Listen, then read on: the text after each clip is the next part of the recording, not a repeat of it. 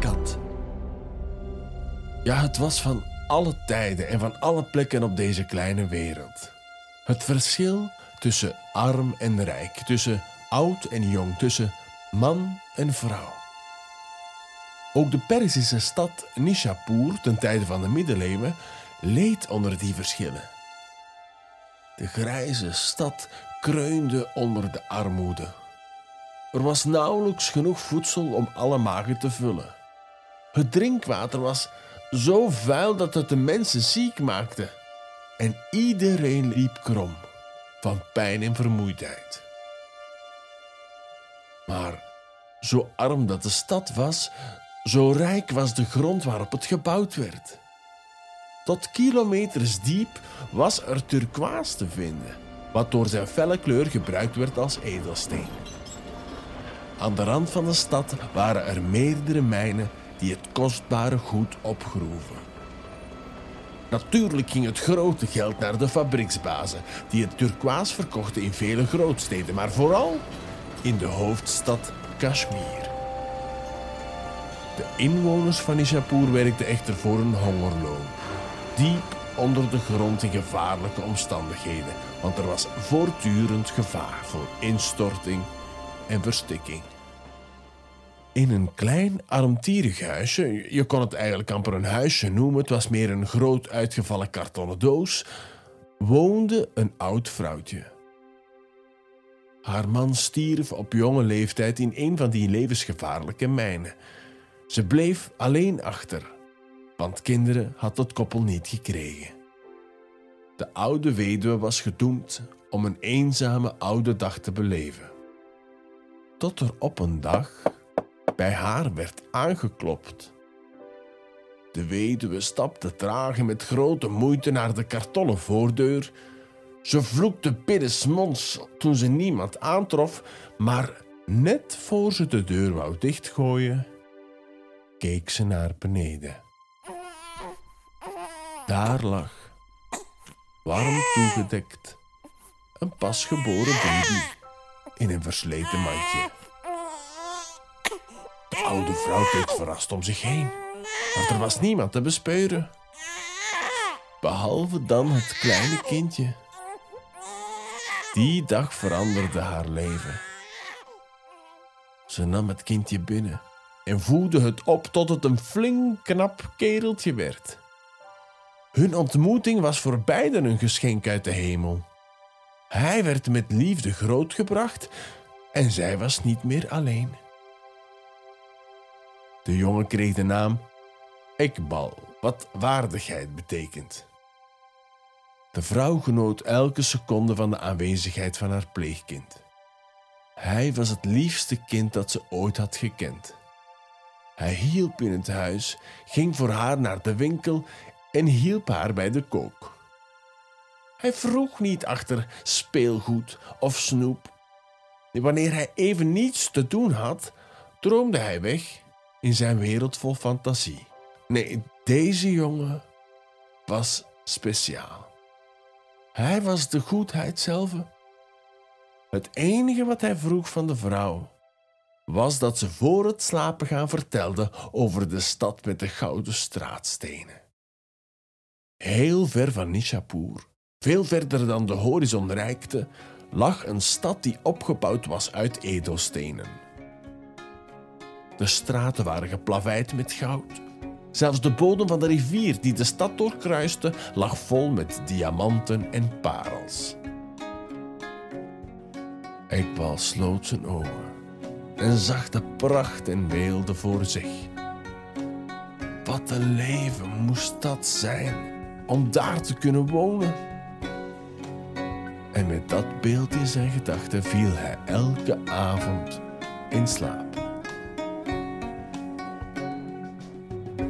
In een stad ergens ver van hier, lege straten vol met goud.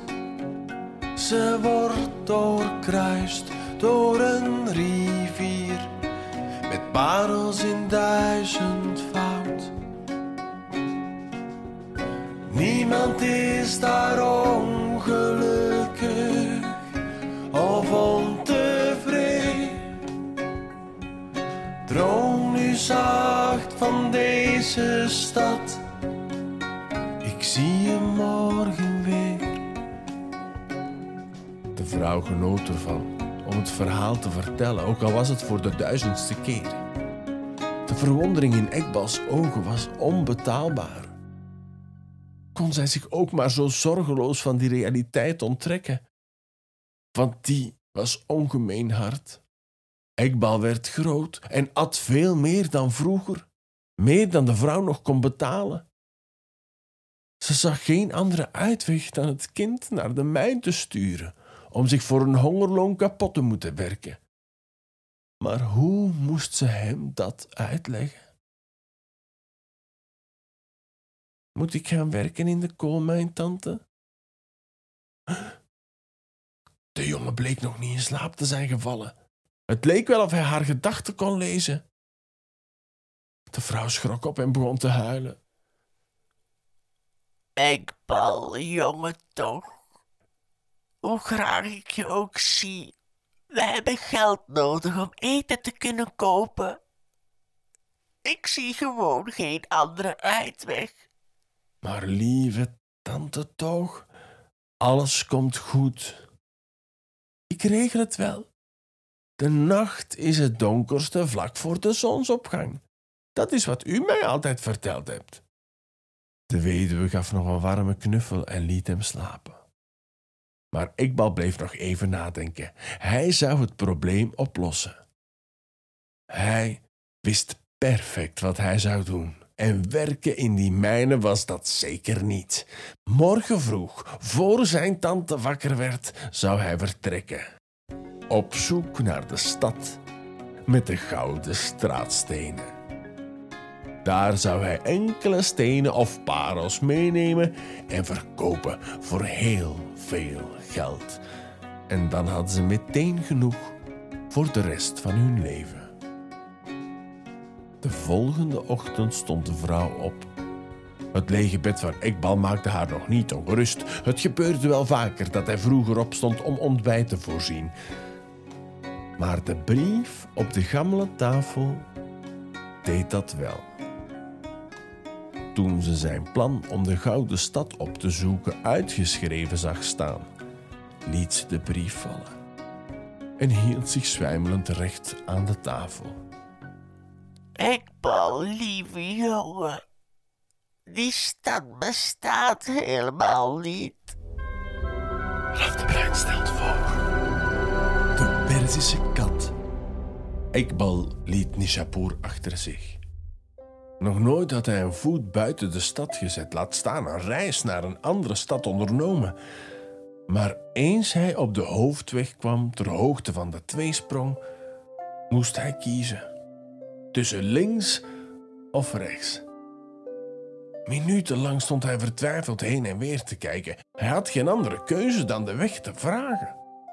Maar zo vroeg op de morgen was er nog geen kat te bespeuren. Hij zette zich neer aan de kant van de weg, wachtte geduldig, maar omdat hij nog best moe was van zo vroeg op te staan, dommelde hij in slaap. Buongiorno, principe. Zou toch hij niet beter slapen in je bed, man? Ekbal keek wazig voor zich uit en zag een iets wat vreemde man met een zwarte, hoge hoed, een middellange rode vest waaraan gele linten waren verwerkt, een zwarte broek en lange zwarte laarzen. Zijn krulsnor accentueerde zijn bolle wangen en steunde op een warme glimlach. Achter de man passeerde een heuse circuskaravaan. Nog nooit had Ekbal een olifant in levende lijven gezien en nu passeerde er een op twee meter van hem vandaan. Hij wreef eens goed in zijn ogen om te beseffen dat hij wel degelijk wakker was. Wie bent u? vroeg hij. Mijn naam is Giuseppe Santopantani, maar iedereen noemt mij Seppe. Ik ben direttore del Circo, de circusdirecteur van het wereldbefaamde Circo Pantani. Je gaat me toch niet vertellen dat je nog nooit van Circo Pantani gehoord hebt, hè? Eh, eerlijk gezegd, nee. Ik, ik wist zelfs niet dat zoiets bestond. Hoe komt het dat een jongen als jij nog nooit van Circo Pantani gehoord hebt? Op jouw leeftijd kon ik niet stoppen met de romen over Circo. Ik denk dat mijn tante dat niet kan betalen. Als ze het wel had gekunnen, dan hadden we zeker eens komen kijken. Eikbal vertelde hoe hij bij zijn tante terecht is gekomen. En dat hij nu op missie was om genoeg geld te verdienen zodat hij niet naar de mijnen moest gaan werken. Ik ben eigenlijk op zoek naar de grote stad. Maar Nishapur ligt hier vlakbij. Je kan de stad zien liggen van hier. Nee, nee, nee, ik bedoel de grote, rijke stad. Bedoel je Kashmir? Maar jong, die stad ligt 5000 kilometer hier vandaan. 5000 kilometer. Daar raak je nooit in je eentje naartoe hoor. En toch moet ik er geraken. Het is van levensbelang. Ik wens je veel geluk, kerel. Waarop de circusdirecteur zijn karavaan vervoegde. Eikbal keek Seppen en zijn magische stoet na, waarna ze verdwenen achter de bocht. Dan stond de jongen recht, dacht diep na en besloot terug naar huis te keren. Morgen zou hij zich melden bij de mijn. Tot hij plots op zijn schouder werd getikt. Verschrikt keek hij op. Zijn hart sloeg een slag over toen het een grote olifant bleek te zijn die met zijn slurf de tik gaf. Oh, rustig beestje. Rustig beestje, rustig. Eikbal stapte lichtjes in paniek achteruit. Hij wist niet dat zo'n beest zo groot kon zijn. Hij struikelde over een steen en bleef wankelend overeind. Tot hij een bekende gedaante op de rug zag zitten. Ik heb er zitten nadenken. Waarom gaat je niet gewoon mee met ons? We kunnen altijd wel wat hulp gebruiken voor het voeren en het verzorgen van de dieren. En eens in Kashmir gaat je gewoon uw eigen weg. Dat zie ik zeker zitten, riep Eikbal meer dan blij. Magnifico, magnifico. Nestor! Waarop de olifant met zijn immense slurf de jongen optilde en behendig op zijn rug zwierde. Eikbal keek nog even naar Nishapur en zwoer luidop. Ik kom terug, tante. Ik kom terug met genoeg geld om niet in die verdomde mijn te moeten werken. En zo begon Ekbal aan zijn groot avontuur op weg naar de stad met de gouden straatstenen.